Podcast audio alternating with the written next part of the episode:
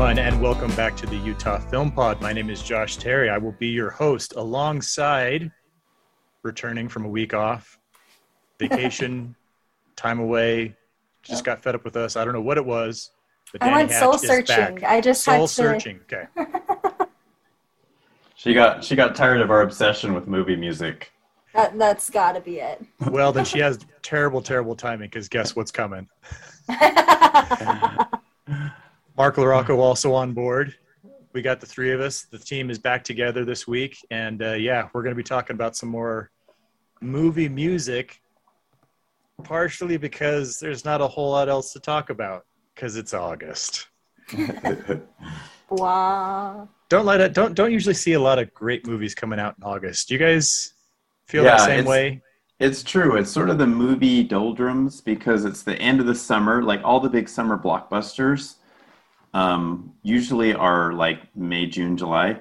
Yeah. Um, even though May is technically not summer. And then, and then the Oscar bait, you know, the award-winning type movies usually start in about September. I mean, generally, you know, um, August is a little bit of a dead month. Although I think, I think Guardians of the Galaxy may have been an August release. There have been a few really good August releases. Yeah. they're just not a ton. Yeah, I think there are some that kind of like sneak in a little bit. Um, I know this was more September, but I think June came out last year around like start of September, end of Yeah. August, like around there, right? Like, there there i mean there are a handful of exceptions definitely like Yeah. you can you can if if you if you're paying attention good movies will come out throughout the year it's just some periods of the year they're kind of under the radar right like i've always it, it's always seemed to me like i mean january is usually just kind of awful because if anything was good enough to come out in the holidays it would have come out during the holidays or on christmas right and so if it's coming Yeah. out in january there's usually a reason that they haven't bothered to release it yet. and in the, I think Yeah. August is the same way, right? Like Right. if, it, if they're going to release it in the summer, but they don't think it's going to be, you know, maybe they don't think it's good enough to compete with some of the other summer blockbusters, then they're mm-hmm. not going to bring it out when it's against, you know, the big Marvel release or Star Wars or whatever. They're going to kind of wait till the tail end of summer and then, and then yeah, if it's coming out in September, Ooh, yeah, that's so. Those are kind of the, like those those two little windows. Just They're not know, the best. and I You know wonder. Well, I wonder with Guardians if the reasoning was we don't know how this is going to go over because unlike oh, so many of the other Marvel movies, you know, nobody really knew other than kind of the diehard fans. Nobody knew who the Guardians were, and so maybe you know I could see why they wouldn't have put that one out in May, so to speak. Yeah. you know? And I did just confirm the release date was August 1st. Was it August 1st? So it really was like closer to normal summer release, but yeah, technically August. But I've heard I've heard January um, by more than one critic referred to as dumpuary in, in moviedom because that's usually when studios do dump their movies that they just know aren't going to Yeah. make much money. And sometimes they'll release a like a kind of a quirky little action movie or something that's like, hey, there's no competition. Let's see if we could make a hundred million with Yeah. this or something. right. A lot of those Liam Neeson movies that we, we see now, it seems like every year they're almost always a January release. It's a tradition. And they know they're never going to be the biggest box office movie of the year, but they're going to make something, and people kind of the the Liam Neeson heads they expect it to come out in January. right. With the exception of. Paddington 2, which came out in January and was fantastic. Oh, okay. I have not I'm serious. that. Paddington But 2. If you a have not seen Paddington 2, it's a I really fantastic movie. It's Okay. very, very funny. It's a great. Uh, I think your kids would love it, Mark. That would be a that would be a good one. Um, I'll, I'll watch it if if you watch Babe 2, Pig in the City. I'll watch Paddington 2. Will I be confused if I haven't seen Babe 1? You haven't seen Babe? farm. Babe? What? Um, You know, That's it's a funny I haven't because as as a huge fan of the Mad Max movies, you would think that I Oh. would have expanded out to see what the same director had done elsewhere because I'm pretty sure that uh, uh, George Miller, right? Yeah, I think he he directed the Babe movies and the Mad Max movies, which is just infinitely hilarious. well, I mean, it makes Oh. sense. They're like basically the same. Really. it's kind of interchangeable, you know. Yeah, It's yeah. basically the same story, just it's a pig versus a guy in a post-apocalyptic nightmare world. yeah, yeah. So It It- It's so funny when you look at his his movie. Um, I mean, I agree with you because I thought the same thing. Matt, three Mad Max movies, actually four, including the new the new one from 2015, Yeah. and then Babe and Babe Pig in the City and Happy Feet and Happy Feet 2. Did he do the Happy Feet movies? yes, and and That's then he did That is funny. Three Thousand Years of Longing, which is coming out this year, which looks just completely wild, trippy, insane. Yeah, no, I saw the trailer for that today. It looks crazy. Yeah, he he just has such an interesting filmography. It's really Now, unlike anyone else's. He's going to be doing another Mad Max movie, right? They're they're Yeah. doing a follow Oh, I up. bet. Furiosa, I think it's called Yeah. Furiosa. Yeah. Yeah, because that uh, Fury Road was amazing. That was I need I need to see that one still. I, that's getting a big so blind much out of so little plot. Drive Well, this direction, turn around, Yes, drive back okay. this direction. That's the all right. That's the we're all. Oh, okay. I thought you meant our podcast is going off in a different direction. Than Oh, we- our podcast? I don't know. Maybe yeah. Maybe our maybe our podcast could use some plot twists. Who knows? Mhm. We'll see. We'll see what we can come up with. We'll see what happens. Maybe I'll have a few surprises around. I'll just Around the corner. disappear again. We'll do Yeah, yeah, right, right. You know. I'm who knows? ghost now. You never know who's going to be there, who's not. you know but uh, in in the meantime so so okay so kind of bearing the lead i guess being august not a whole lot coming out and uh, made especially complicated when the movies that are coming out aren't being screened. Um, because probably around the time that you're listening to this uh, bullet train is coming out the uh, first first weekend in august. But they didn't not uh, they didn't uh, screen it for local critics. And so uh, we're recording this before I will have had a chance to actually see Bullet Train, so I can't tell you if Bullet Train's any good. And I'm disappointed because based on the trailer, I was actually kind of looking forward to seeing it. Um, uh, tr- traditionally, if uh, if they don't screen something, that's a bad sign. It's uh, Mhm. they're- usually they're trying to hide something, right? Right. There've been there've been plenty of movies now. Now sometimes it's because they're trying to hide the movie. Sometimes it's because they already know what their critics are going to say. Like after after a while, they stopped screening the Transformers movies because they didn't think there was any point. I think the last, at least up until like they they screened Bumblebee, that was a good one. Um, but they, I think they knew that that was a good movie. But the the last couple, It was it was different than the others for sure. So yeah. Oh, I loved it. I I felt like Bumblebee was the kind of Transformers movie that people like me who grew up with the original Transformers were waiting for the whole time. Um, but the last couple of Michael Bay ones, I, I just had to go like see midnight screenings on Thursday night or something with. go I would, see it I with would the rest of us like a peasant. like a, all of the all of the common people. no, it was it was great. I would actually I would actually grab a couple friends and and we'd go see these just because we knew that it was just going to be kind of this. I mean, they're pretty consistent. You know, when, what, whether whether you loved them or hated them or fell somewhere in between, you'd have to say they were pretty consistent from movie to movie. And so, knowing what we were going to be getting into, we tried to make it just kind of a a, a goofy, fun experience. But yeah. So anyway, um, so no no news on on no nothing to report on for Bullet Train yet. But Dani, you had a chance to go see a movie that has been out for a little bit and uh, wanted to report on that. So I'm going to pitch it over to you to talk about some crawdads. yeah. So um, I wasn't planning on seeing this movie. I wasn't sure. I was kind of like iffy on it, and the um, release totally snuck up on me. And then I was seeing, you know, Marcel, Mr. Malcolm's List, like a whole bunch of stuff, right? And um, I knew about this movie um, because the book um, where the crawdads sing is ju- it was just so popular when it was released. Um, I knew about it from my mother-in-law, who's an avid reader. They read it for book club, and she really enjoyed it. And um, it, it felt like something like maybe I'll read it, maybe I won't. I don't know. And, and um, maybe it's because of this. I'm like, I'll just wait for the movie, right? And then I'll get the, all the information. And the movie has been, come out. And um, another reason I was hesitant about it, there are a couple of reasons. Um, it was slammed by critics, and um, there was a lot of like sexual content in the trailers, which makes a lot more sense now that I've seen the movie. But it's like usually that's kind of a no go for me. It turns me off. So, but I was just like, I have nothing else to watch this week, so maybe I'll go see it. see it with my mother-in-law, see what she thinks of like how it adapted and everything. And um, we both really, really enjoyed this one. Um, a, a very faithful adaptation for one. Um, and just, I, I, think the story of it was very interesting and I can see why it's a very popular book. Um, just to give a little premise, um, basically it's kind of this murder mystery, um, especially at the start. Um, body of Chase Andrews, who's kind of popular in town, jock, prominent family, you know, that kind of guy. Um, he's found dead, and um, a lot of talk in the town leads to the investigators kind of pointing their finger at this girl named Kya who lives in the marshes. And um, there's already been like a lot of gossip about her, and so it's kind of like almost a witch hunt, sort of.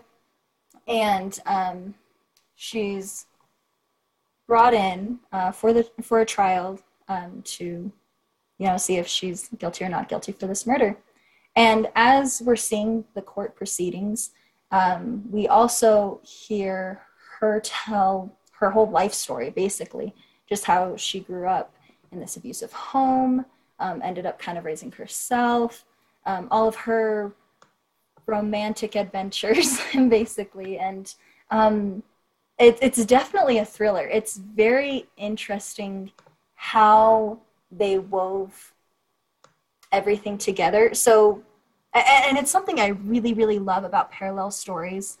Um, you guys talked about Godfather last week, of course, um, talking about gangster movies. Um, I love The Godfather Part Two because there's something about parallels and like your brain making those connections of the two stories, even if mm-hmm. things aren't quite connected, but like, you know, through editing and directing, you can kind of see it. Like, I just think it's a very smart way of storytelling, and I, I just, I love it so much. This movie, they did an amazing job with it, where um, I, I realized kind of at the end, I'm like, they totally manipulated me, but it was great. It was so good, such a fun ride um, for that reason.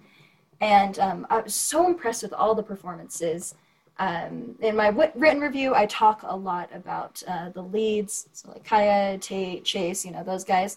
But also, I have to say, um, David Strathairn um, as the lawyer, Michael Hyatt and Sterling Macer Jr. play this couple who help uh, Kya out. Um, they're just, they're really sweet, really fun. They bring a lot of much needed comic relief because uh, there's a lot of heavy elements to this story. There's a lot of sexual content. Um, there's a rape scene. Well, technically kind of a rape scene um, and a, a, lot of like abuse like you see the father actually hitting the mom actually hitting the kids and like typically you know it's not shown that blatantly so like that might be kind of disturbing it's it's supposed to make you feel a little uncomfortable with these things mm-hmm. because there's sort of this contrast of like you know human civilization and nature and how nature is kind of almost more controlled and more peaceful but it's like the people who make everything chaotic and awful, right? And people are flawed, and um, and that was super interesting. So like, you know, be aware of those mature things mm-hmm. in it, and see if that's something you'd feel comfortable watching. What's um, what's the rating yeah. on this one? PG thirteen. It is PG. So okay, so yeah. it is PG thirteen, so, but it's yeah. got content that would be kind of uncomfortable. So if it's if it's not as graphic and explicit, it still might be something that's kind of upsetting. Exactly. Like it's it's not graphic. Um, I mean, the violence and the punches, like, I, I, for one of my titles, I was kind of thinking, I'm like, it doesn't hold back punches because, like, you know, you see the punches hit, right? But, but doesn't pull any punches. Yeah. exactly. But with the sexual content, like, it's just like you're seeing the full sex scenes, not graphically. Um, but like it, it is kind of prolonged. Some things will make you blush a little bit. So like you, you know, know, it, well, it's, it's, not showing things. You're, you're very, very much in, in that scene.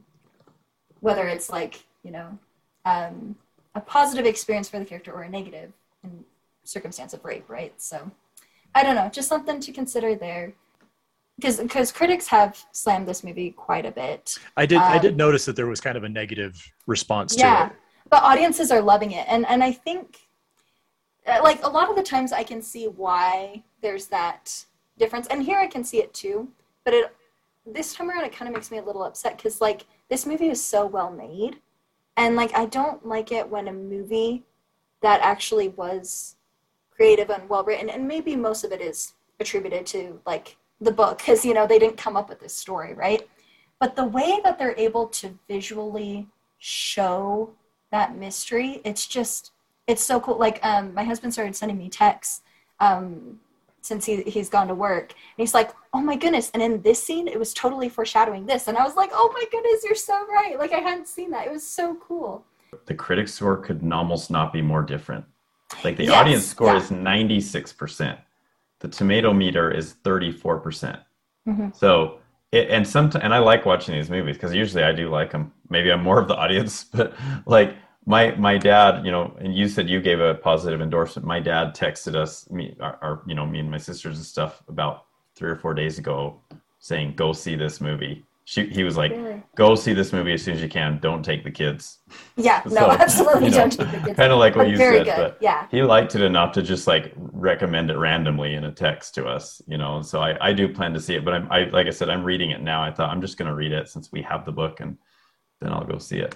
No, I do things totally backwards. It's like I watch the movie and then I can go and read the book, and I'm not having to think about it too hard because I know the plot already and I can visualize it. But Yep. no, I, I I think totally do it. It's a very very interesting story, and like I think it there's a lot of controversy tied to it. So maybe the critics are feeling like they have to kind of go against the movie. Mm. Another thing I was thinking of, um, this movie reminded me a lot of The Glass Castle in 2017. Did you guys see that one with Brie Yeah. Larson Oh, and yeah. Woody Harrelson? Oh I really like that movie. that was I a great book loved too. that movie, but that one Yeah. was based on a memoir. Like that was Yeah. that was a true story. But Yeah. um, And it I wasn't. It was kind. Didn't it, didn't it also have kind of a negative general reaction? Like I, I seem to remember Exactly. being one of the few people who gave it a positive review. Like I gave it a really positive review, and then was surprised to see that a lot of people didn't like it. yeah. I- so I didn't really like it, but maybe that was because I was one of those snobby people who read the book first and didn't like it because the book was really really good and the movie Yeah. was okay. So I don't know. that's why you see the movie Yeah. first, and you're not. I know, I know. I broke the rule. Well, it, so I mean, this actually kind of plugs into something that I try to really reinforce with my students is the, the idea of text and context, right? Because Mm. if you're just looking at the movie by itself and you're not considering any of the context in which it was made, i.e., the idea that it was adapted from a book, then it might just be great, you Mhm. know. But if you're a diehard fan of the book and you're expecting to see X, Y, Z, and then you don't see X, Y, Z, then no matter how good the movie is, and no matter what justifications they may Right. have had to make changes, it's going to drive you crazy Mhm. and and I kind of wonder if that's that's kind of what's going on with the Crawdads movie is that the movie itself is one thing, but there's a reaction to the controversy around it or or some of the more contextual elements um, because it does seem like that happens from time to time. Yeah. Well, and I think when it's like dealing with heavier stuff, so this is what I remember from the reviews of Glass Castle, because like that was my favorite movie of the year. And um, I, I was like, oh, I, I hope it's gotten a good tomato rating. And like audience was pretty good, but then critics like it was like below 30 for a while. Now I think it's back up to 50. Um, but like it was slammed hard, and I think a lot of people are all like, this is all too rose colored and this is all romanticized and the book showed that it was a lot grittier and because woody harrelson gave like such a charismatic performance where even though he's kind of this negligent father like you, you kind of do like his character um, especially over time so Mhm. and that was another one where there's kind of those like parallel stories of like the past and the present so i don't know there were those elements to it but also just made me and, and in my written review i talk about, About, you know, romanticizing versus, reality reality, and and, how the way I think this movie is really different and that a lot of people are missing out on is the fact that it's taking those romanticized ideas. It's like, what if a girl just like lived off of nature and you know she's kind of this myth in the town. But what's so fascinating is like the whole idea of this story is about really finding out who somebody is. And so, you know, as you're kind of unpacking the story, you're kind of losing that that myth, that romanticized view of who the marsh girl is, and instead you see her more as a real person and her motivations and all these things and how, you know, these guys who kind of had fallen for her, like it was almost like I don't know, kind of an infatuation, really. Like it wasn't real, like they didn't know her sometimes. And so like I don't know, I thought that was so interesting, but then like just saying, "Oh, it's just um what was the one thing I saw? Like ma- marsh core, kind of like cottage core where it's like, "Oh, idealized style, it's an aesthetic." And um sure, this movie totally it's stylish, it's beautiful, but like I think that's the point is that you know you're seeing something that's romantic and unreal and then seeing the reality in it and i thought that was amazing so i don't know Cool. critics are wrong Well, that definitely sounds like a thumbs up from Dani. Yep. And uh, Mark, if you go ahead and see it after you read the book, you can give us your two cents, and and I'll I'll give at least a cent and a half. I'm sure at some point. So, but in the meantime, let's talk some some music, guys. We uh, always we, we started this process and realized that we had to cut it in half because as we started thinking about soundtracks a while back, we decided that well, I think we can talk about kind of your various artists soundtracks like kind of your Quentin Tarantino compilations and and uh, Wes Anderson movies and stuff. But you also talk about your scores, which might even be more, I guess, appropriate for movie. You know, because you probably think when you- when you think about movie music, you're probably thinking scores before you're thinking about the various artist stuff. Maybe we got it backwards. sure Um, and so so yeah so so we wanted to jump back in that that discussion and break down some of our favorites and as we did it i don't know how the experience was for you guys i mean i think that we we usually kind of have the struggle of trying to narrow down our favorites and all this kind of thing i had kind of a different struggle this time because all of my favorites were from the same guy and and my my list seemed like it was less a list of favorite movie scores and more a my favorite John Williams scores.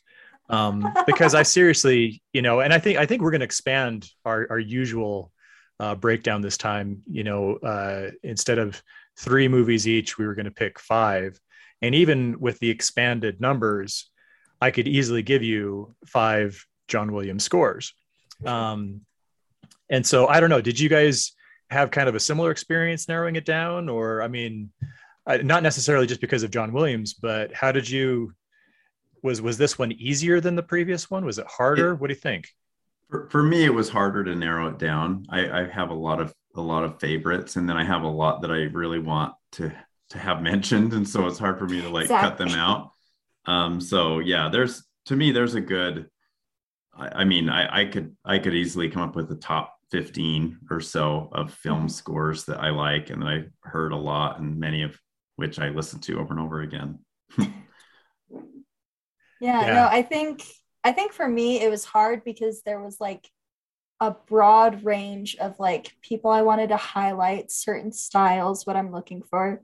And I kind of came to the conclusion of like I feel like we all know what the best movie scores are because it's like John Williams and it's like trumpets ablaze like we all know the the melodies like that's what immediately comes into our minds initially right so I kind of wanted to more focus on ones where it's like, hey, I I think this one's a great recommendation. Maybe one you don't think of initially, Mhm. uh, one that I don't think of as much initially.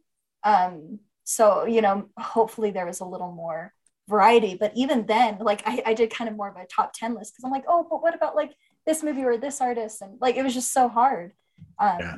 Because like I mean, my thought is that like a a score will really like stamp a movie like this is a classic this is going to be a staple um you know for for you know decades right like that's the case with john williams and i and i have this theory with like star wars specifically that if star wars didn't have the music that it did it would kind of be a little more of a like nerdy not typical pick for a movie it would be more like a Star Trek where it's like, oh, you're one of those guys into that. But it's like everyone loves it and like everyone knows the music, you know? It's Yeah. just so iconic, right?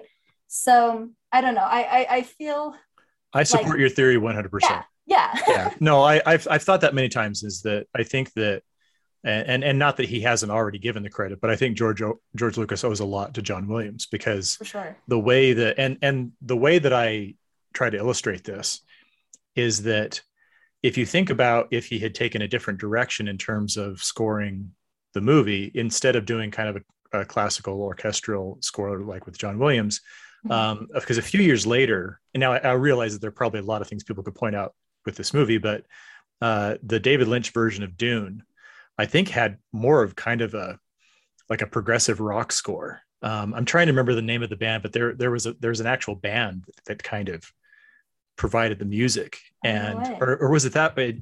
Well, and then Queen did Flash Gordon, right? And and you know, very very campy type of sound, and and so I think that the the sophistication and the seriousness and the you know by by using an orchestra instead of a rock band you have more of the a galaxy you know a long time ago in a galaxy far far away just kind of removed from our kind of universe. And just which is a, roundabout way of saying dani you're 100% right. I think i think that that that star uh, sometimes i want to say that 50% of the quality of star wars comes from its music I agree. Yeah, totally. And it, it, it, would not be the same thing without it.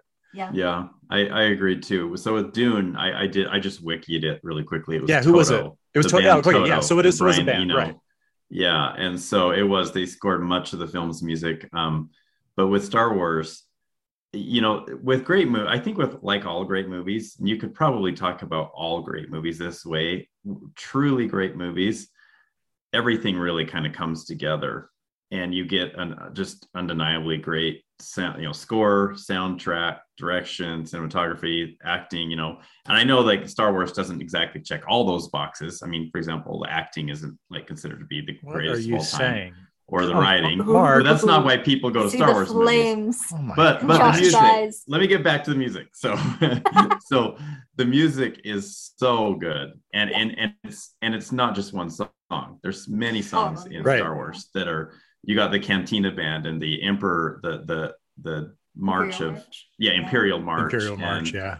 and this main theme of star wars Mhm. which is i mean just so classic and so there's a lot of great uh, music in that that it's just we we bought so one of the things we bought in our house was the piano music from the star wars trilogy and there's great songs from all three of them that, that you don't hear Oh, in the yeah. other ones even Yeah. in, in No, and that's- of the original. That was something that's that's jumped out to me as I was trying to think too, is that I can think of a lot of great movie themes that I really liked. Yes. but I Mhm. felt like, well, if I'm going to put something on my my top list, it can't just be because of one song. There has to be Right. one theme. It ha- there has to be you know multiple pieces that I remember and that I recall, and and I think that's part of why I, I felt like I kept wanting to pick John Williams scores is because All well, throughout. well, because Yeah. he usually will come up with a different theme for each major character, and and Mhm. those will be very different. Where, you know, because some of some of the other movies I was thinking of, I I love their scores, but more often than not, it's kind of a variation of the same theme Mhm. throughout the movie that is really anchoring the score, which is fine. But uh, but it kind of felt like, well, to be one of the best ones, right? It just can't be that one theme. So that was that was kind of what I tried to use to to separate the you know the good from the best. Mhm. Well, so who wants to start us off then? We got 15 of these plus all of the because we're each going to mention about 20 additional I know. honorable mentions. I so we better get rolling. I, I'll go ahead. Um, Okay. So I feel like we're since we are going to go into a lot of cla- uh, you know, I don't know, classical orchestral type stuff. So I'm gonna I'm gonna take a little bit of a detour near the beginning. And Oh dang it! I was hoping you'd take that off of my hands. oh, okay. Well, I'll I, do it. No, no, no. It's all good. I'll go It's all ahead and do it. It's it's the Social Network. Um, Oh yeah, Oh. okay. Yeah, I figured. by I figured you were gonna do this one. Ross and uh, Trent Reznor from Nine Inch Nails, and it is. I just think, wow, it's such. So first of all, one of the things I think makes a, a film score great is if, first of all, you want to have a good movie, and if the music can sort of encapsulate the movie or match the movie in some way, in addition to elevate it, but like Mhm. if it goes with it. You know, I mean, we've seen movies before, and I know I've seen movies before where I just felt like the music didn't quite fit. Um, for example, as much as I love Hans Zimmer, and I'll get to him a little bit later, the Dunkirk soundtrack I did not enjoy or appreciate very much. Hmm. Um, it just didn't go to me with the World War II theme. It felt more modern than than I wanted, and um, but in like with the Social Network, uh, I, I think, gosh, what if a computer or a computer like human who was in charge of connecting millions of humans to other humans composed music? This feels like computer composed music, yet it's it's got this driving beat. It's obsessive. It's like a nonstop kind of piece of electronica. It has its softer, kind of slower moments, you know, Mhm. songs, um, but it's kind of repetitive, like a computer algorithm, like a computer program and it almost feels like you're in an endless loop but it's like an endless loop you don't really want to get out of because it's so good it's an earworm a lot of the songs in it are just they're catchy hooky kind of earworms. And it's weird for me to even say this because i don't i'm not i wouldn't consider myself even like an aficionado of electronica or that that kind of music but this is one soundtrack that's just gotten into me and i i love i love listening to it. I listen to it all the time. I mean it has sort of a you know parts of it are sort of ominous. And if you've seen the movie i mean it's sort of about you know pride and ambition and betrayal and Mhm. and you know what will people do to become to get to where they're going to get? Um at least that's part of it part of the theme. Um so there's a certain darkness to it. And it's you know it's not to everyone's taste. Uh, for example my wife she loves the movie but she doesn't like the music. She doesn't like the soundtrack. It kind of it's almost anxiety inducing i think for her. Well, I think it's interesting that you Um, mentioned that you listen to it on your own outside of the movie. I, I do, and I don't because think, I don't know because it doesn't strike me as the kind of soundtrack that you would do that for. But Mhm. I mean, that's that's It's a kind great of what separates your favorites, right? Is it something work, that well, yeah. I don't have to listen to, I don't have to be watching the movie. I can enjoy the soundtrack by itself. Right. Yeah, and it, it's true. I listen to it a lot, and it's uh, it, yeah, the whole thing is great. It has a little, not not all of it is original. There's a there's a kind of a modernized version of "In the Hall of the Mountain King" by Edward Grieg, I think. Um, that's a fast sped up version that is playing when they're they're doing a there's a yacht race in England, and they're Oh, right, right. yeah anyway and but most of it is original music by by ross and Reznor um i think they won I, i'd have to double check but i believe they won the oscar for it too which was i think kind of a daring choice by the voters um, since it's you know a little bit of an unusual non-traditional uh you know soundtrack or score actually so yeah that's my first choice the social network Oh, do you want to go through all? Okay. Oh yeah, I'll go. I'll go through. Um, yeah. So another one that I really like is, and I believe this is the first CD I ever bought of a film score, of a film music that was just a score, not like songs. You know, like Mhm. like we did before with the soundtracks. Um, and it's from the movie Glory. Mhm. Um, I don't know if you remember this movie. It's a Oh, 1989 movie about. Um, it's a Civil War movie about the first sort of all black regiment that fought, um, and uh, and then they were they're headed by Colonel I think Shaw, who was played by Robert or by Matthew Broderick, Mhm. and um, and it's got a lot of you know emotional moments, moments of bravery and sacrifice, and and it's uh, and it kind of teaches you about a story, kind of a little piece of the Civil War a lot of people probably didn't know about before the movie. But the music is by the boy. It's written by James Horner, who more famously wrote Titanic eight years after this, including the the Celine Dion song "My Heart Will Go On." So he wrote the music for Glory, and he had the Boys Choir of Harlem do the music. They do hmm. most of the music, and so it's angelic, almost like they're um, they're willing the soldiers to battle. You know, these angel voices of of these these black children that are from the Boys Choir of Harlem, um, and almost inspiring these soldiers to fight in this key battle that helps turn the tide of of the war, even though they don't do too well in the battle. If you've seen the movie, but it kind of inspires the Union to recruit more black soldiers and end up recruiting something like 150,000 more that helps they're credited with helping to win the war eventually and um, that you know the union defeating the confederacy. And and this and, and it's got these like angelic voices military drums piccolo and flute. Um, and there's there's some cool songs. There's one called a call to arms that starts out with just those voices and then you hear the drums and then the full orchestra kind of sweeps in. And that's another one of those that CDs I just wore out. I mean, if you can wear out a CD, but I listened to that thing for a long time, and I've I've always liked the movie. It's kind of fallen out of favor as far as my like top lists of of favorite movies, but I still love the soundtrack quite a bit. So, yeah, yeah. I don't Yeah. I don't remember much about the music. I know James Horner for sure, but uh, mhm. I, I definitely remember the movie.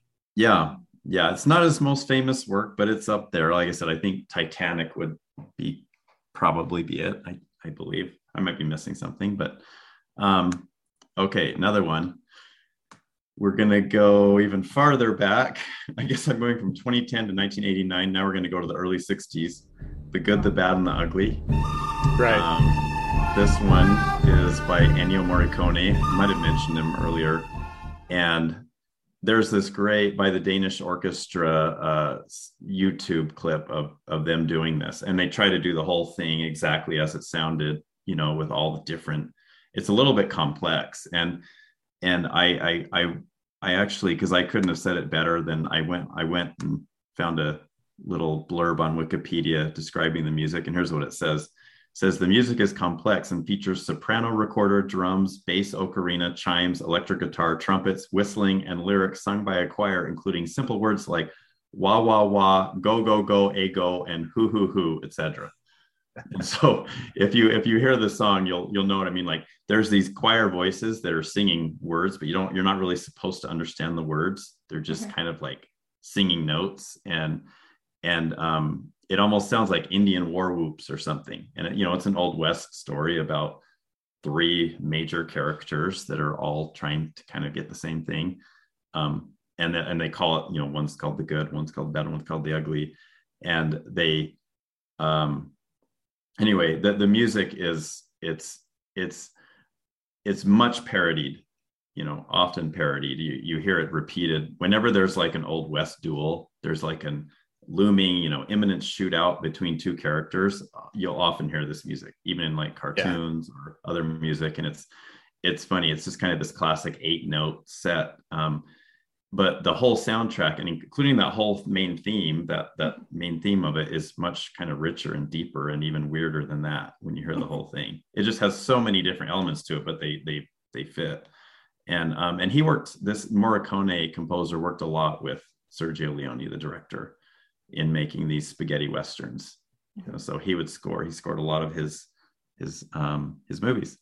Um and he was kind of he he scored for something like 55 years or 50 years before he won an Oscar, which was just about three or four years ago for a Tarantino movie. Oh So god, he, he was, that's uh, crazy. yeah, that was um, one of the oldest first time winners, I think, in, in Oscar history.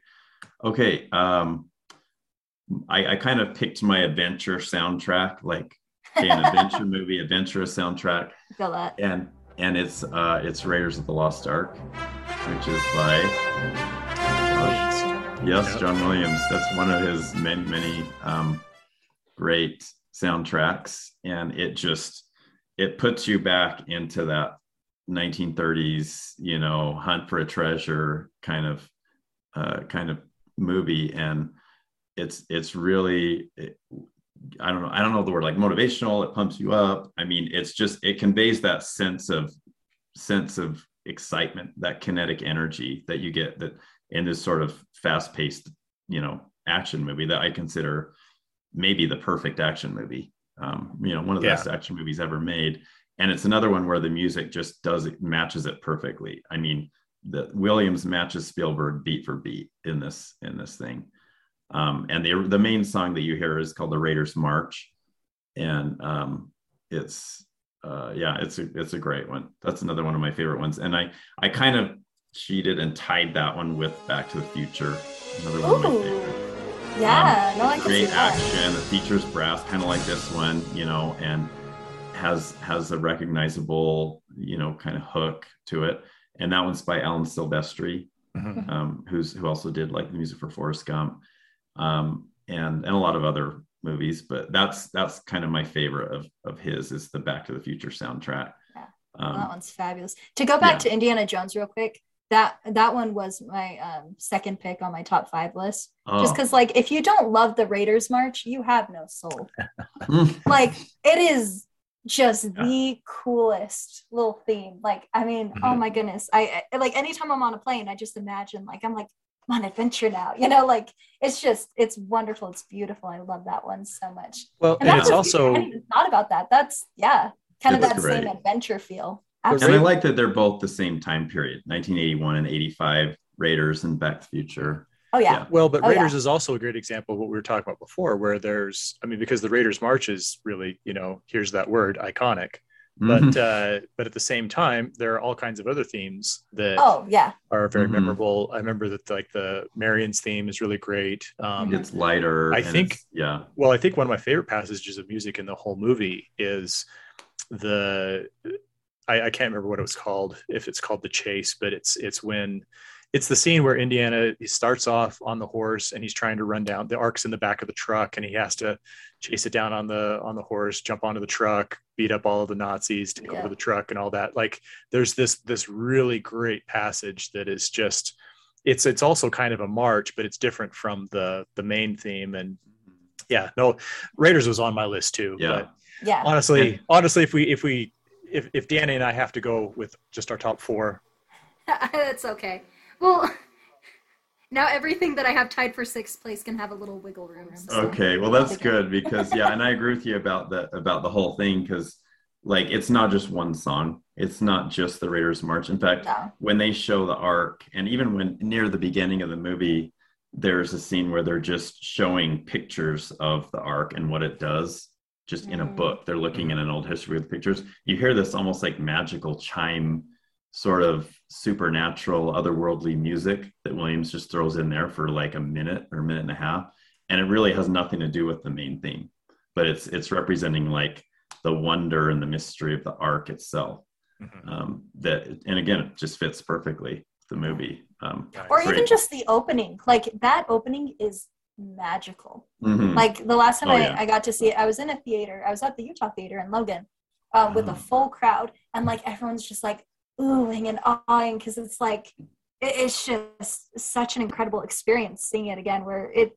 it it really is unbelievably just I don't know transports you into that world immediately with those first Mhm. opening notes with the kind of you know vague shots of Indiana and then like him coming from this this smoke right like Yeah. um uh, yeah it's it's just it's so so great from start to end that whole score but yeah Yep. Well, let me. I'll, I guess I'll do my last one then, and then Good. we'll see. I if I had Also, known you guys were to going the to choose Future was a cheat. well, it was a cheat, but this one is. I had to get a. uh, There's so much good music for me in those Pixar movies. I had to just pick one, Ooh. and it's from Inside Out. Michael Giacchino. I think that's how you say his name. Yeah. Um, he probably is slightly more famous for Married Life, which is kind of the main theme of Up, which is a really, really Oh, okay. great oh well music. yeah yeah Um, but the score I like for Inside Out, where he kind of gives little musical pieces to each of the characters. There, there's a main theme that that's played, and it's played pretty much right near the beginning of the movie. That's a nice little theme that I've I've learned to sort of plunk out on the piano. But you know how it has these these characters that are represented, their emotions, you know, joy and disgust and sadness and anger, and Mhm. and they each kind of have their own little musical themes. Um, but a lot of the movie comes together, and even um, I can't remember the weird character played by Richard Kind that's like the friend. Anyway, it's like this elephant-looking character that I'm forgetting his name, Oh yeah, I know what Um, you're talking about. Bing Bong or something like That that. sounds right. That sounds right I don't remember.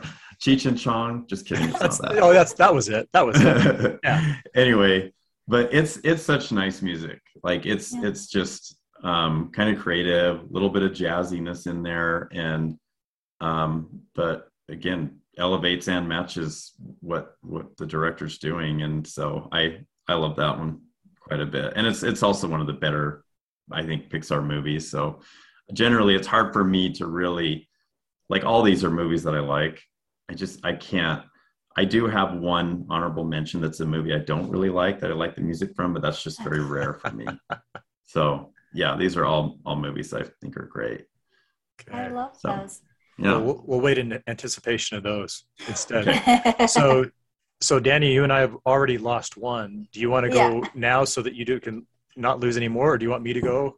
No, no, I What do could you- go for sure. Because I, I was just thinking, I, like, Mark, from what you're saying, I, I I I really liked how a lot of the scores you chose they really embody the story and the world. And i think for me it's like the world especially.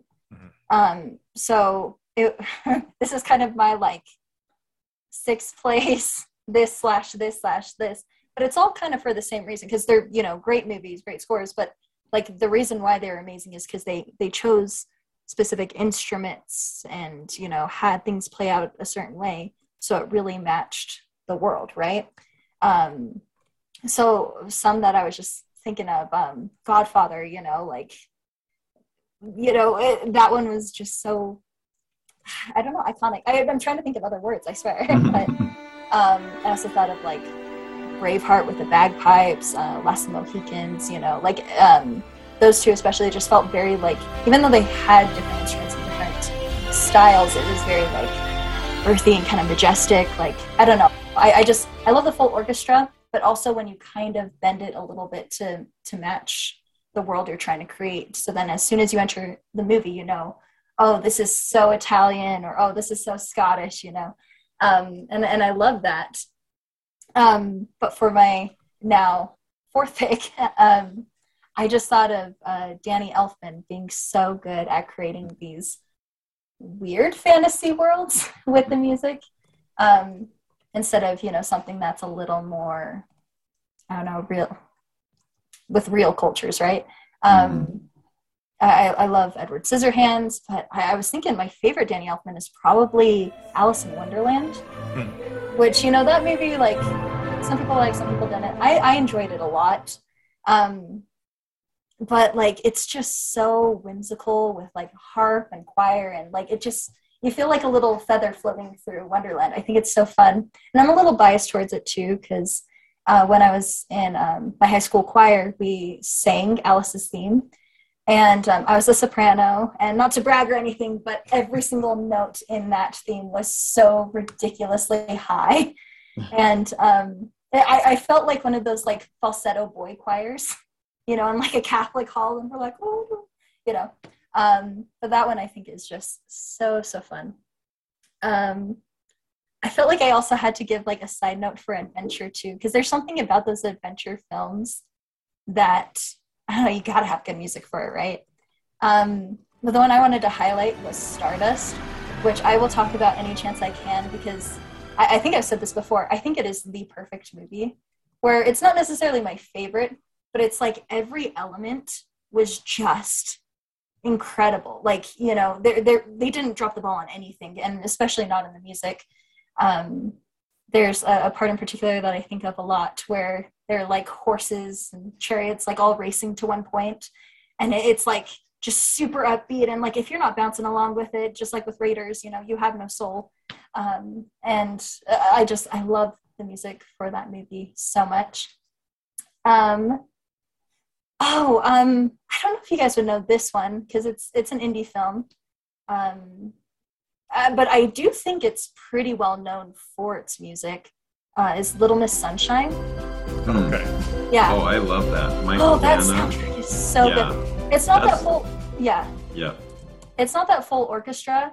Um, but like it, it feels like a little band. Like um, you know, you have your drum set going, and um, uh, again, it's kind of maybe I just like travel music a lot because it's it's always when characters are going from point A to point B, and so you're kind of showing this montage. You can't have a lot of dialogue, so that's when you know you're really focused in on the music to carry you through that journey, right?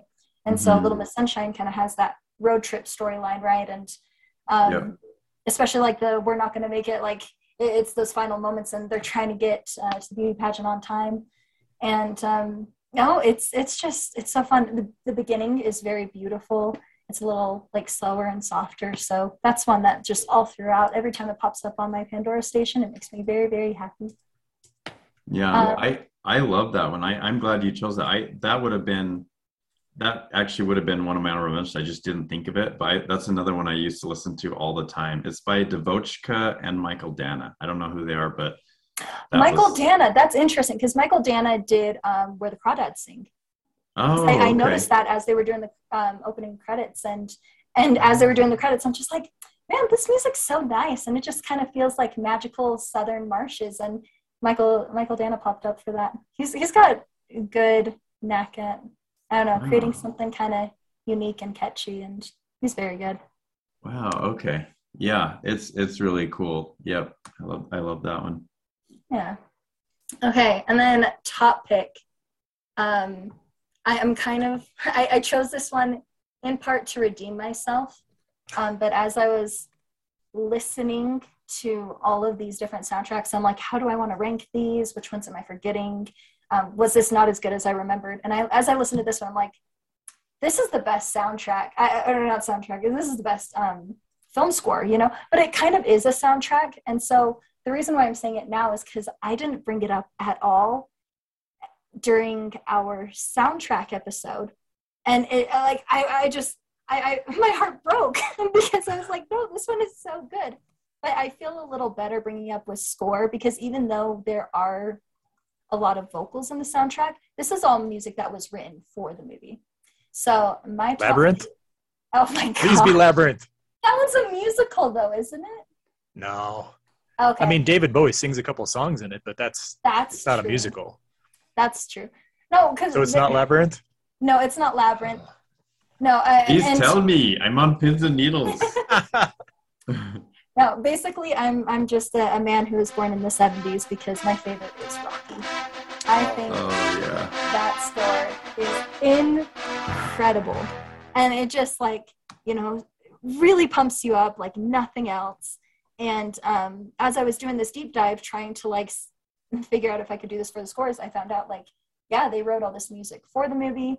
Um, and then I thought like, oh, what about Eye of the Tiger? Eye of the Tiger was written for Rocky Three, which I didn't realize, um, but also written for the movie. So um, even um, Take You Back, which is kind of like the song that they're like singing. Yeah. The The little street corner. there. Yeah. Um, that song was written by Sylvester Stallone's younger brother. Um, uh, even though it was kind of like that bebop sound, like it, it was written for the movie. So, um, but yeah, Fra- that, Frank I Stallone, right? What? Isn't it Frank? Frank Stallone? Yeah. yeah so it's just kind of cool how you know again like using that music to build the world and that was that movie was just such a passion project especially for sylvester stallone and um, i just i think it's such a beautiful story and so to have music like especially crafted for it is just it's so good So so did you say that you picked that one to redeem yourself or something? well so i like just to redeem myself from not mentioning it during the soundtrack episode because like Oh. like as the moment I started editing, I was just like, how did I never mention that movie? Uh, because I, I think it definitely fits better as a score than a regular than a I think so. I think you're think well. No, and and bless your heart, genuinely, not sarcastically, because I had completely blanked Rocky, and if I had thought of that after we recorded this, I'm still embarrassed that I didn't think of it. So I am so glad you brought it up because that one, Bill Conti, I think, is Mhm. the Yes. composer, Yeah. and oh my goodness, yeah, that's It's great. no, no Yeah. pun intended. That is a winner. No, it's- that is holy cow, such a I- good one. It is, yeah, and I, I have a little story about that. So I had a I had a CD. Actually, I think it was a tape on my mission of some film scores, and it wasn't entire scores. It was like songs from movies, Uh-huh. but it was it was meant to be able to be listened to on a mission because it wasn't like actual songs. It was you know film score songs. Yeah. But one of those was that "Gonna Fly Now" instrumental version from Rocky. Yeah, and I remember, and it's very like funky, and it's got the drums, and it's got the, it's got this bass guitar in Uh-huh. it. You know, it, it gets really cool. And I remember one of my, it wasn't even companion, it was a missionary I was like going on splits with at the time, but he, I remember we listened to it, and then he like wanted to listen to it again. Like it was so, it was just such unusual music for a missionary to listen to, and probably we weren't even technically supposed to, but it was just really fun and motivational and just cool. yeah. And Yeah. yeah, I like that choice a lot. No, that's a great one. That's a great one. Yeah. So so was that your last one?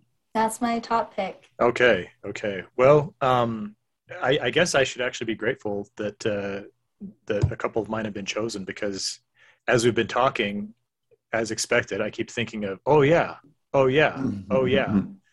So um, I'll just start. I mean, so so John Williams was one of the ones that you know I, I could I could have just filled out the list with him, but I think uh, especially since Raiders has already been selected, um, I'll just stick with one choice, and and that's going to be just the first Star Wars movie, um, the the original. I, I I love a lot of the stuff from Empire Strikes Back, but Star Wars is kind of the one that you know, kind of Dani, like you were saying with with. Uh, uh, I can't remember if it was if it was Alice or if it was a different one, but it was some. You just have a personal connection to it. I Star Wars is the soundtrack that we would listen to when my family was taking trips, road trips when I was a kid, and so I know it. What I know it backwards and forwards, and and uh, I don't know. I, we we probably don't need to say a whole lot more about that one. We we know we know of its greatness, right? But that's um, another one where you look forward to like the opening crawl, right? Yeah. As oh, soon yeah. as you pop it in, where it's just like, yes, we're now in this zone, right? And it's it, it is a very does, yeah. specific part of the experience. Yeah. Oh, yeah. Um, but then now you also mentioned, uh, I don't think you guys uh, officially picked this one, but you mentioned uh, the Godfather soundtrack. Oh, uh, yeah. N- Nino Rota. Um, really, really great stuff. Um, mostly built around two themes. There's kind of like a love theme and kind of like the main the main theme, but just some some very atmospheric and uh, you know very very memorable uh, little little riffs that uh, kind of like you say. I, I, think Dani, you said that you know it, they give you an instant sense of oh, it's kind of like this old Italian. You know, it's kind of mysterious. There's there's a little bit of a dark quality to it. Um, but that one, absolutely. Um, now you also mentioned, but I don't think actually named or well, you you named but didn't put on your list. Um, Mm-hmm. For me, my Danny Elfman choice is Edward Scissorhands. I absolutely adore that soundtrack front to back. Um, it's I mean it helps that it's one of my favorite, if not my favorite, uh, Tim Burton movies. Um, that whole that whole era, kind of in the late '80s, early '90s, he just Mm-hmm. was hitting movie after movie after movie, and and Elfman was his he he was the the John Williams to his Steven Spielberg slash George Lucas. You know, Isn't really. that interesting too? The pairing. oh yeah, It's like you know to keep that specific sound in Absolutely. movies, Absolutely. identity. no, Yeah. I I think I think if we did if we did some research, I think that that happens quite a bit. I'm trying to think because I think didn't Hans Zimmer he did all of the the Batman Christopher Nolan movies, right? But hasn't he also done other? Because didn't he also do Dunkirk? So has he done more Nolan Yeah, stuff? I think he does a lot with Well- Nolan, yeah. Yeah, actually, my two of my honorable mentions are Inception and Interstellar, which are both Hans Zimmer. yeah, And yeah. he did he did those, and he did Dunkirk, and he did Dune, which I think he just right. won the I, Oscar. I was for. just because that, that was another one I was looking at. Yeah. yeah, yeah so i think i think that oftentimes you know if there's there's got to be kind of a chemistry or just kind of a, a sense that hey this composer just kind of knows what i'm going for and i'm going to keep going back to the same the same one you know i i, I think uh michael uh, Giac- uh giacchino is that um how was it How you we were- say it? Giacchino. Yeah, but- because he's he's worked with um oh crap oh jj abrams several times Mhm. hasn't he haven't they paired up a few times because he, he did have. he did lost he did some of the star trek the, the new star trek movies um Oh, yeah. there was some other thing i think now did did john williams do all of the new star wars or did he kind of pass the torch after I think there was a little bit done in the last one or two Star Wars, or maybe a lot done by um, by another Yeah. another one. Oh, yeah, anyway um but no no i think i think that uh you know there's there's definitely a history of of well and then Ennio Morricone you know teams up with uh now because who because who did good bad and the ugly the whole Sergio trilogy? Leone. Sergio Leone yeah. yeah, no and see I was I was gonna even you know one of my kind of honorable mentions was gonna be Once Upon a Time in the Old West just because I love that theme you know I, I couldn't really vouch for the whole soundtrack because I think I've only seen the movie once but the theme that I just adore So Um, memorable. yeah yeah so you know um uh edward scissorhands was the one i left off on uh so and then one that i thought of while you guys were talking and would have been also very embarrassed if i hadn't thought of it uh was just the lord of the rings trilogy um from uh, is it Howard Shore. Yeah, Mhm. Howard Shore Yes. is the one dude. Uh, just such a, I don't know. I, I'd like to think that the Lord of the Rings trilogy would still be pretty good if the music had been different, but the music is really Incredible. yeah, and Mm. such a such a perfect match for the kind of the scale and the grandiosity of of that whole. You know, I, I don't even know that I would pick one of the three movies specifically because I don't remember a ton of differences between each one. You know, they they seem pretty pretty unified. You know, and maybe Mhm. maybe I'm mostly just kind of thinking of the main theme that they would always play when there's more walking. Oh, they are walking on a mountaintop they're walking on another mountain you know right we, Yeah. we, we get the jokes right but um no but then then there was one that i i guess the only one that's kind of unique because all of these are all the ones i chose are pretty pretty routine i don't think there would be big surprises for most people but but one that i almost kind of second guessed whether i could choose because i'm so accustomed to thinking of movie scores in terms of traditional orchestras Yeah. um, that if something is scored with more, you know, kind of rock band type instruments, I thought, oh, well, does that still count? And I, I presume it does, right? Because we're talking Yeah. about a score, and so and so that's why my my last choice is um, uh, David Holmes, who did uh, uh, all the movies, but specifically Ocean's Eleven from about twenty years ago. Oh, Dude, yeah. I was thinking about Yeah. this one. Yeah. Yeah. yeah and so th- that's what i mean right is you think of it as like oh yeah because because it has a few i mean there's an elvis song in there and there's a few other kind of specific i think they have clair de lune at one point Yes. but but that soundtrack that movie is dominated by this just really cool jazzy so funky slick. You know Yeah. oh Yeah. yeah just i mean such a such a perfect match for the the vibe and the the atmosphere of that movie you know like and i always joke this isn't necessarily music related but every time i see one of those movies i i just want to go out and shop for clothes right Yeah. it's like i want to go i want to go get a couple new suits right Mhm. and, and that's the kind of music that you'd walk around town wearing your new suit too and, and Could you imagine the amount of sales that would be happening in a mall if like that kind of music was? oh god yeah. yeah so that was I, I guess that was the kind of the only one i thought of that's like all right well that's you know because uh, yeah star wars obviously and Yeah. edward scissorhands i mean these are very you know even uh, you know lord of the rings i mean that's it, it's kind of your your big well-known well-known scores and maybe maybe that's why i don't feel like i'm quite as as well versed on this is because i don't uh you know i think a, a lot a lot of the other ones I, I tend I was I was telling Mark about this before we we started the recording, but when it comes to a various artist soundtrack, and I hear a song that I really like in a movie, I'll make a mental note and I'll think, oh, I need to stay for the credits and see who played this, or I'll need to look it up on IMDb or whatever because I want to go download this song. Mhm. I don't find myself doing that as much with scores, and and maybe because a score blends more, you know, with with the action and what's what's happening. Um, maybe just you know for me, but uh, yeah, but that was my list, and so so now I want to know because I am really curious. could I could i in- interject here real quick with what you're saying about how you don't do that as much lately? And it's the same for me. And I love film scores. Like that's what I usually listen to more than like anything else.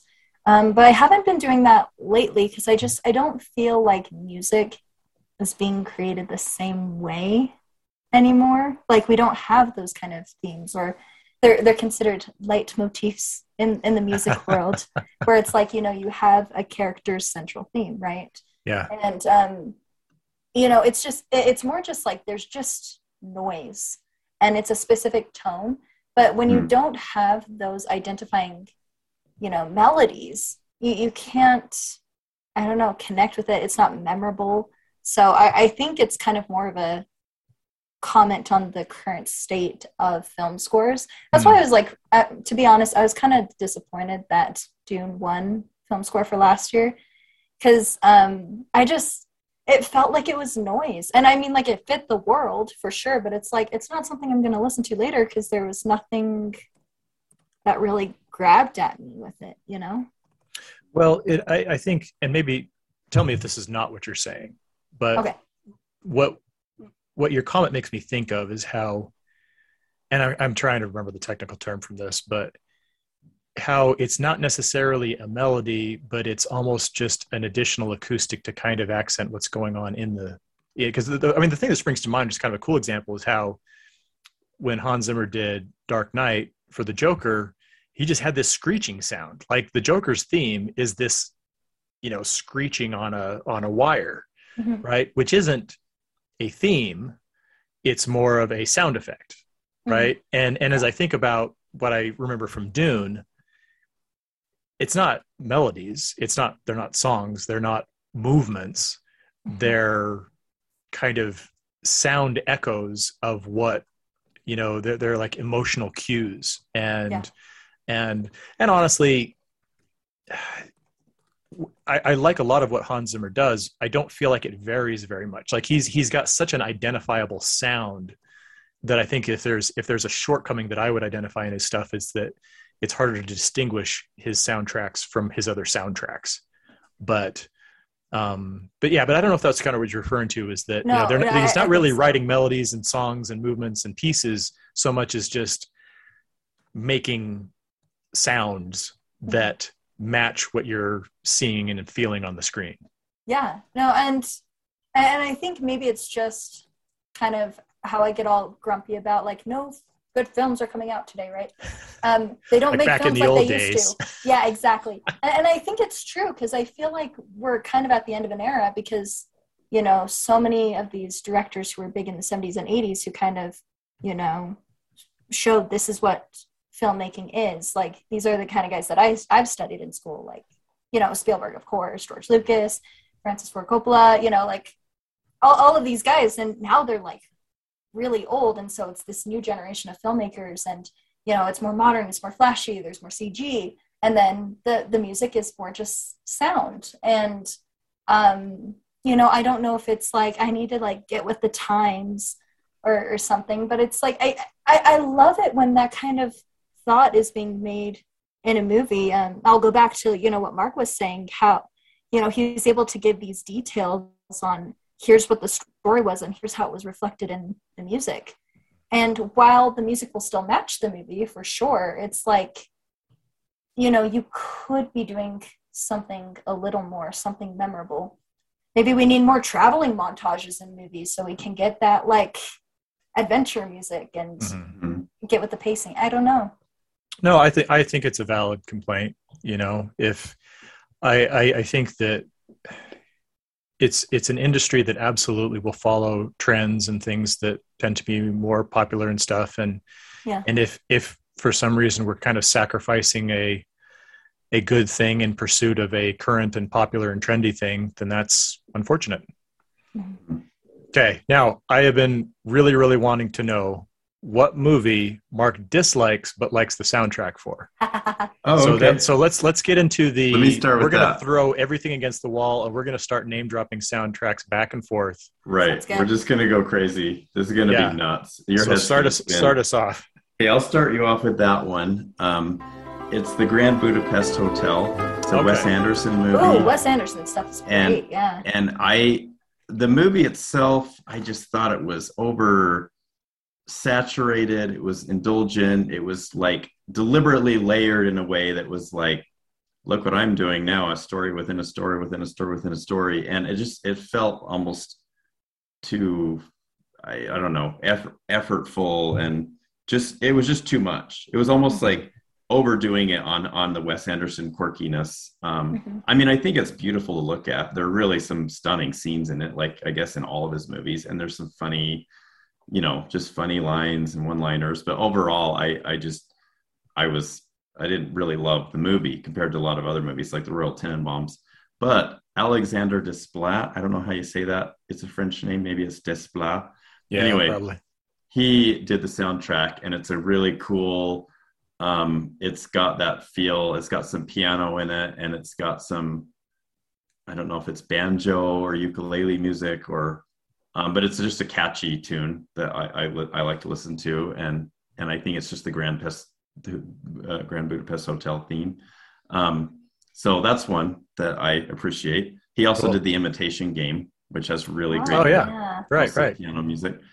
Um, and I, by the way, I just got to shout out. I'm really glad you said The Godfather because that was originally on my top five, and then I guess as we were talking, as we were starting, I just didn't mention it because I knew it was going to get some mention. Oh, and I okay. feel like well, I especially since we week. recently Yeah. covered it. right. Yeah. So I decided not to, but I, it's a great one. It's another one that I Mhm. bought. I actually bought the CD. I listen Yeah, same. all the time. Same. And something Second that I one is learned great too.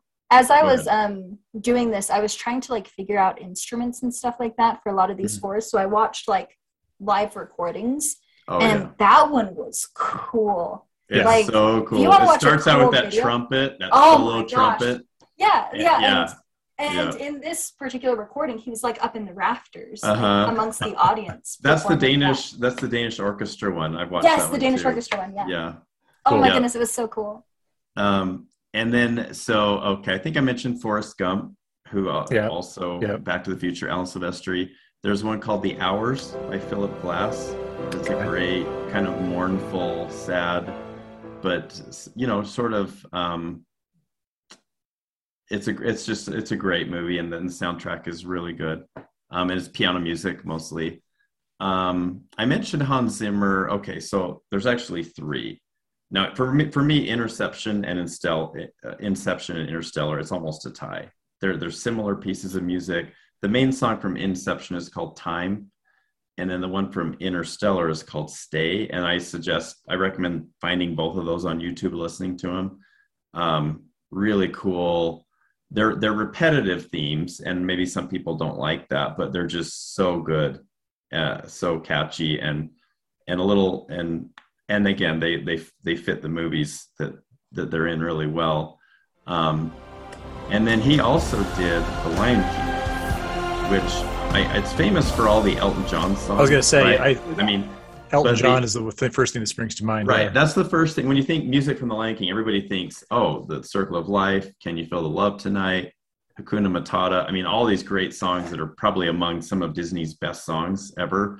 But the the soundtrack, the the score that's in that movie is really really good. So pretty. It's almost Yeah. overshadowed by those Elton John songs. So the next time you watch it, pay attention to the score, and it's it's surprisingly good. Um, Well, that's what made the whole like remember who you are seem like just so beautiful. Yeah. It's like, yeah. oh my goodness. Ooh, which actually reminds me, you know, a movie that has a scene like that where it's like, you know, just with the orchestra and everything. Um, Prince of Egypt did that sort Mhm. of thing, like with the burning bush scene. And like I Oh. You know, you were talking about like those songs to like pump you up on your mission and everything, and like that was one for me where it's like God's speaking to me. I got this. It's great, you know, and uh, like it's just it's so beautiful, and that whole soundtrack was just like really fun with like you know very like the Egyptian kind of sounds, but also like very kind Mhm. of like ethereal kind of sounds. Like that that one was amazing. And and uh, another one is Jurassic Park. I don't know if we mentioned that one today. That's another John Williams. Right. that's Really. I, I did Indiana Jones slash Jurassic Park, and then I remember Okay. Jurassic Park was one of my top three movies.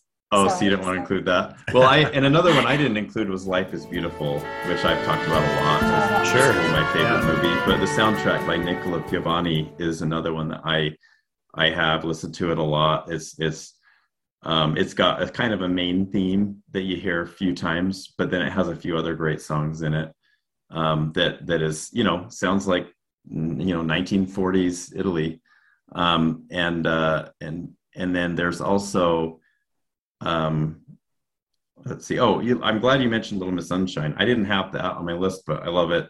Um, same Oh, with it's so Lord of the. Rings.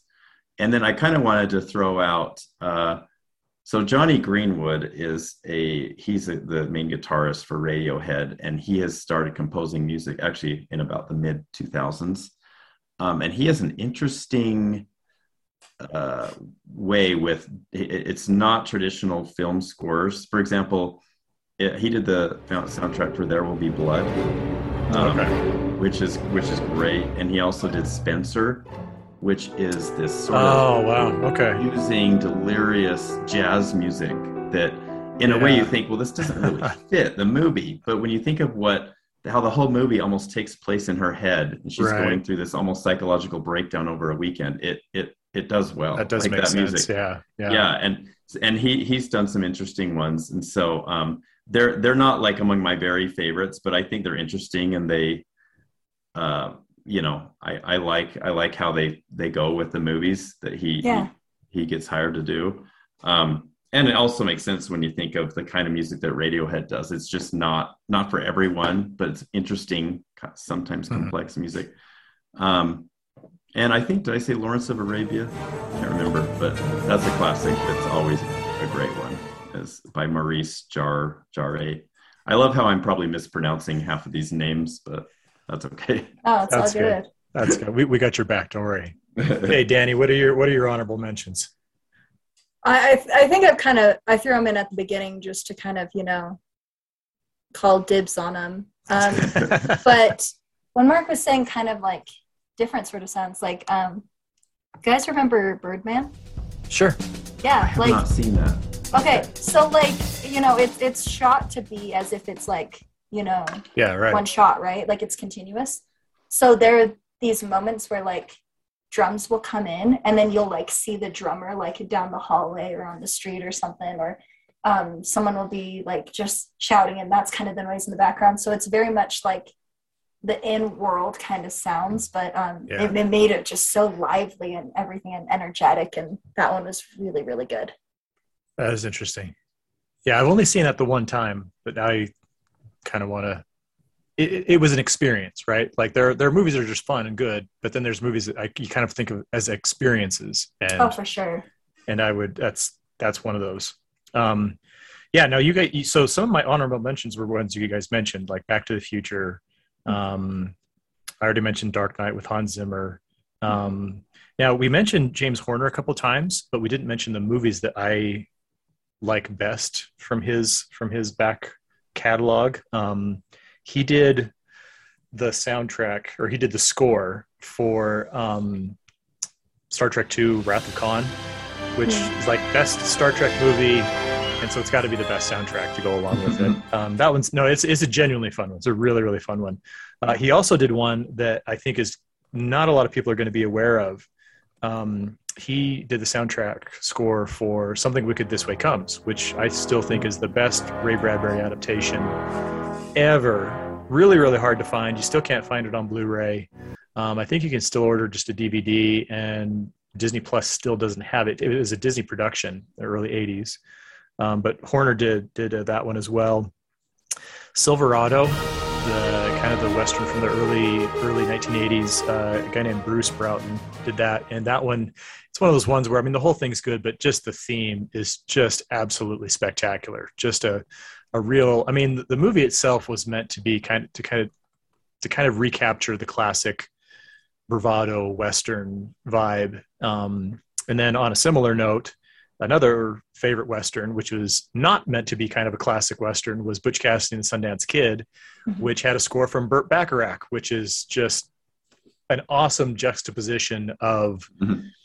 a, more of a kind of a contemporary, you know, very very romantic style versus, you know, uh, a backdrop of the the old west that you wouldn't really. It was it was really the contrast between those two that I think that I think made that like uh now this wasn't part of the score but uh, the the BJ Thomas song Raindrops Keep Falling on My Head was Yeah. something that was used repeatedly in that movie and uh, kind of now i'm trying to remember if okay so now i can't remember this off the top of my head whether bacharach wrote that song and bj thomas performed it I but- thought he wrote it or co-wrote it. he it. might have that that he- does sound right that does sound Yeah. right because it sounds like him i mean it does it's it's got the same the same vibe uh, in terms of just themes, I put uh, there's a, a a Bill Murray movie. It's based on a famous book that I actually finally just read called The Razor's Edge. Uh, came out kind of around 84, 85, and that just has an absolutely beautiful orchestral theme. Uh, I put Secret Life of Walter Mitty uh, on there. The kind of the the non soundtrack various artist stuff. There's some score stuff in there that's a lot of fun. Uh, what else was there? Oh, uh, Taxi Driver jumped out at me when we were talking. You know, we were talking when you were talking about Rocky. I was Oh. thinking about 1976. I thought, oh yeah, well, Taxi Driver with uh, uh, Bernard Herrmann. I think was the the the composer, and and this was just a very very you know i mean it's because it's meant to create this this gritty underbelly city urban type of vibe and there's a lot of brass and it's very uh Sleazy. know, It sounds very- very jarring. sounding. Yeah, right, right. no it's it's got it's it's got a real kind of unique vibe to it um but then kind of to go along with david holmes from the oceans 11 and the oceans movies uh another kind of similar one that i really really loved was uh, a guy named daniel pemberton who did the the score for man from uncle a few years ago um oh, yeah. just just a kind of well i guess it wasn't that recent anymore. I think it's probably like six or seven years old now but but it was another one of these ones that it was not a various artist soundtrack but it also was just kind of more traditional kind of rock instruments but uh, lots of different uh, passages and movements and stuff that were really fun. So yeah i mean you know and like i said you, you guys covered you guys picked out a lot of the same stuff that i had i had noted i'm glad we talked about back to the future because that one. You know it's it's fun. You know, power of love is a, is an incredible song and probably the first thing you'd associate with it but then you know you, you kind of have that that classic orchestral oh yeah. theme as well. Um and speaking of because i think alan silvestri he, it seems like he he teams up with robert zemeckis you know at least to do forrest gump. So i I'm, i wonder if they've done more collaborations but Yeah, they they might have. Um, when you spoke of Taxi Driver, that was Bernard Herrmann, right? yeah yeah Okay, so he he was probably even more famous for Psycho, oh did he do And- psycho oh Yeah, yeah, and- there you go and I considered a few of those those ones like Psycho and Jaws and Halloween, Uh-huh. and it's really for for those ones, it's just a few notes. It's just like right a right. hook that is famous, like Mhm. like the like the stabbing, you know, the shower scene in Psycho yeah. that is just really jarring and scary. And that to me is kind of the whole thing. That's all that's the whole psycho music that i think of. It's not the whole movie you know? And same with jaws. It's really like Uh, da, da, da, da, da, da, da. Oh, you, yeah. so i mean I, I think it's good. It's great for the scenes with the shark but like overall i have other you know other more favorite uh, favorites I mean, there there are some Yeah. really great passages in that Jaws soundtrack. That Yeah. that other other than that, but but you're right. I mean, it's it's yeah ninety nine percent known for for that one hmm little you know theme Little melody moment. riff. Um, yeah but uh, they he did kind of the same thing a couple of years later with Close Encounters. You know the Oh, uh, yeah. the alien Yeah. theme, Yeah. the the little thing that they used to communicate with them. yeah yeah Yep. But Yeah, that's I uh, yeah. Another one that I, I sorry I forgot to mention was First Man. Just I had to get that in there because I Oh. felt Justin Hurwitz was robbed of an Oscar nomination when that when the I remember that year when I saw the movies and was sort of looking at my favorite soundtracks. That was my favorite soundtrack of the year, uh, score of the year, and I thought that it was going to be nominated and maybe win, and then it didn't even get nominated. And I always I could never figure out why because I thought it was great. It was better than the movie, the the film score. Um, he score used was, a was theremin. great. Yeah, right. he- no, he Yeah. I interviewed him. And you interviewed and, Justin yeah, Hurwitz? Yeah, Oh. I interviewed him for for First Man, and that's one of the things that he pointed out was that they intentionally only used instruments that were available at that time in the '60s. So they, they wouldn't use anything that had been, you know, used or or or developed afterwards because they wanted it to be native to that to that time period. But uh, Oh, yeah, no, I mean his and that one was. I mean, even if I hadn't interviewed the guy, I mean, it, it's kind of always kind of fun because it's like, oh yeah, I remember I, I got to talk to him and he was he was really cool and stuff. But um, but I really love that soundtrack and he did a lot of stuff on uh, uh, Whiplash as well. Mhm. You know, very very kind of a Yeah. different you know vibe. There, I mean, Mhm. it shows some real kind of range and, and diversity. yeah, but uh, versatility. yeah, no, I'm I'm glad you brought him up. That uh, definitely deserves deserves mention. As it's it's so eerie. I mean, it's like this because you're thinking about exploring another world, exploring a moon, and you Yeah. use this instrument that almost has this high pitched human voice like quality to it. Mhm. And and it is, and it's used. It was used in songs at the time, like it's in "Good Vibrations" by the Beach Boys. Mm. Um, you know, it, it's it's used, but it's just not commonly used. and now Um, that reminds me of something else.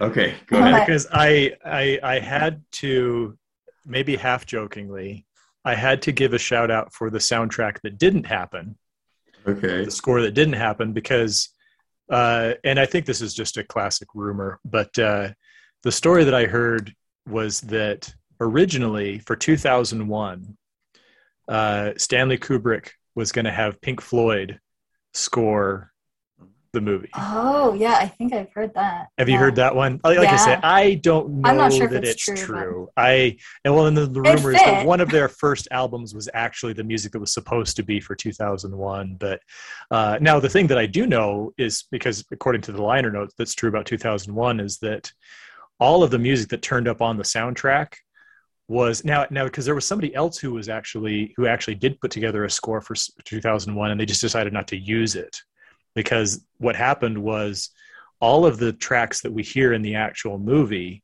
were just placeholders that Kubrick picked out as he was making as he was editing and all that and just decided at the end that he liked that better than than the new score that this other composer had come up with. But but then the you know the the legend was that Pink Floyd was going to be you know making the score for which would have been a totally different different vibe For sure. but uh now I, I love that idea. Sorry about like soundtracks Oh, yeah. that never were, because there's this absolutely fascinating video on YouTube by um, the YouTuber Sideways.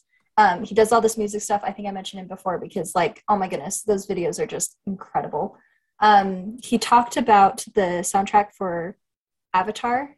Okay. Um, you know, the one that we're going to be receiving a sequel for soon, and um, how originally because you know they created this whole world this whole culture and everything they wanted to create their own instruments and sounds too. And so there were these um, music linguistic experts who were kind of like working on that and then they presented it and um, it totally got shot down. Mm, which is ironic because like in a movie that's all about embracing the culture instead of like you know tearing it down with modern humanity. Um, and, and they totally yeah and, and and that's what happened to the music. So i just i find that story fascinating. So look into it. It's really really cool. Nice nice. Cool. Now I'm trying to think. I maybe this is just me being kind of weird, but like I almost, for the sake of credibility, I'm trying to think about really old. Like I, I I'm thinking of the theme to Gone to the Gone with the Wind. You know, there's a very iconic Mm. theme, and you know because I I know that I personally am going to be inclined to pick out soundtracks from between 1975 and 1985 because those are the Yeah. ones that just like formed the foundation of my childhood yeah Mhm. um but i just know that uh people you know there's got to be somebody out there listening to this going oh i can't believe you guys you, you didn't Mhm. choose you know you can't oh yeah got to bring up gone with the wind you got to bring up you know, know right some of these Wizard of some of these kind Oz. of- wizard yeah, of we, oz Did, we didn't choose anything from like pre '60s. I guess. I, I mean, yeah, we just, we just didn't It's even. I mean, Lawrence of the Arabia, Lord of Arabia is '62. Mhm. Um, Yeah. I think that was the same year as Good, the Bad, and the Ugly. So, yep, there are great ones from the the yesteryears, but yeah. we just we I just mean- have more more work ahead of us i guess right Well, I mean, calling out John Williams was he's probably the greatest all time film composer, right? so. And we've all mentioned different movies that that Mhm. we enjoy of his. And I was lucky enough to go to John Williams night at the Utah Symphony Orchestra three years ago, and it was it was everything I hoped it would be. I mean, he did all the gr- like classics. It was Schindler's List and Harry Potter and Raiders, and it was funny because he didn't do any Star Wars. Well, not he, but the you know Utah Yeah. Symphony that was presenting it. But then they did like an encore, and it was the Imperial March. And I always remember that because he, I would have thought they would have just done the Star Wars theme, but they chose the Imperial March. Um, but yeah, lots of lots of great ones there. If you ever get a chance to go, they do it.